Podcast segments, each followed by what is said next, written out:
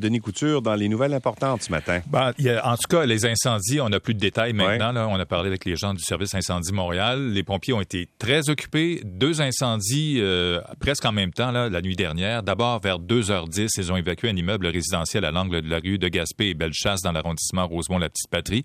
Une dizaine de familles ont été évacuées. Une centaine de pompiers ont combattu les flammes. On ne connaît pas la cause du brasier. Et puis, quelques minutes plus tard, un autre incendie, cette fois à l'angle de la rue Sherbrooke et Honoré-Beaugrand.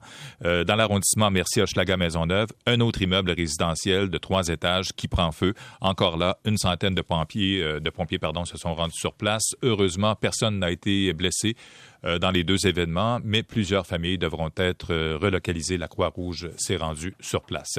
Il y a un homme qui est mort en plongeant dans une piscine vers 18 heures hier soir à Laval. L'homme âgé, dans le début de la quarantaine, se serait cogné la tête dans le fond et aurait fait un arrêt cardiaque par la suite.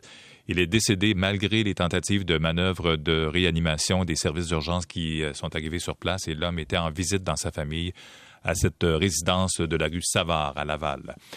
Ce qui retient beaucoup d'attention, évidemment, ce matin, c'est l'ancien des, euh, l'ancien chef des Hells Angels, mm-hmm. Maurice Momboucher, qui est mort hier à la prison de Sainte-Anne-des-Plaines. L'homme de 69 ans, qui était gravement malade depuis plusieurs années, a succombé à un cancer de la gorge. Maurice Boucher était une figure phare de la guerre des motards. Euh, qui a fait 160 morts, des dizaines de blessés dans les années 90. Il en était à sa 22e année derrière les barreaux pour les meurtres en 1997 de Pierre Rondeau et Diane Lavigne, deux gardiens de prison. Euh, en fait, il purgeait sa peine là, sur plusieurs chefs d'accusation, dont deux chefs de meurtre au premier degré, une de tentative de meurtre, complot de meurtre, agression armée, port d'armes dans un dessin dangereux. Euh, c'est pas pour rien qu'il était célèbre, disons. Importante fuite de documents euh, une importante fuite qui expose des tactiques douteuses de l'entreprise Uber pour conquérir le marché mondial du taxi. Le quotidien britannique The Guardian a obtenu et partagé avec le Consortium international des journalistes d'investigation 124 000 documents qui datent de 2013 à 2017, comprenant notamment des courriels des dirigeants d'Uber à l'époque. Ces documents montrent des stratagèmes de l'entreprise pour éviter la surveillance fiscale, notamment au Québec. Uber aurait aussi utilisé des stratégies de lobbying agressives auprès des élus. Euh, ainsi, les hauts dirigeants de la multinationale ont rencontré plusieurs fois Emmanuel Macron entre 2014 et 2016, alors qu'il était ministre de l'Économie afin de faciliter le développement d'Uber en France.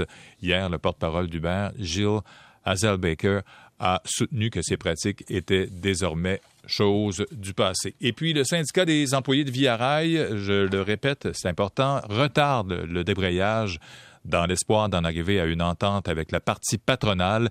En fin de soirée hier, le syndicat a fait savoir par communiqué que la grève qui devait commencer à minuit une la nuit dernière est maintenant prévue pour 16 heures cet après-midi.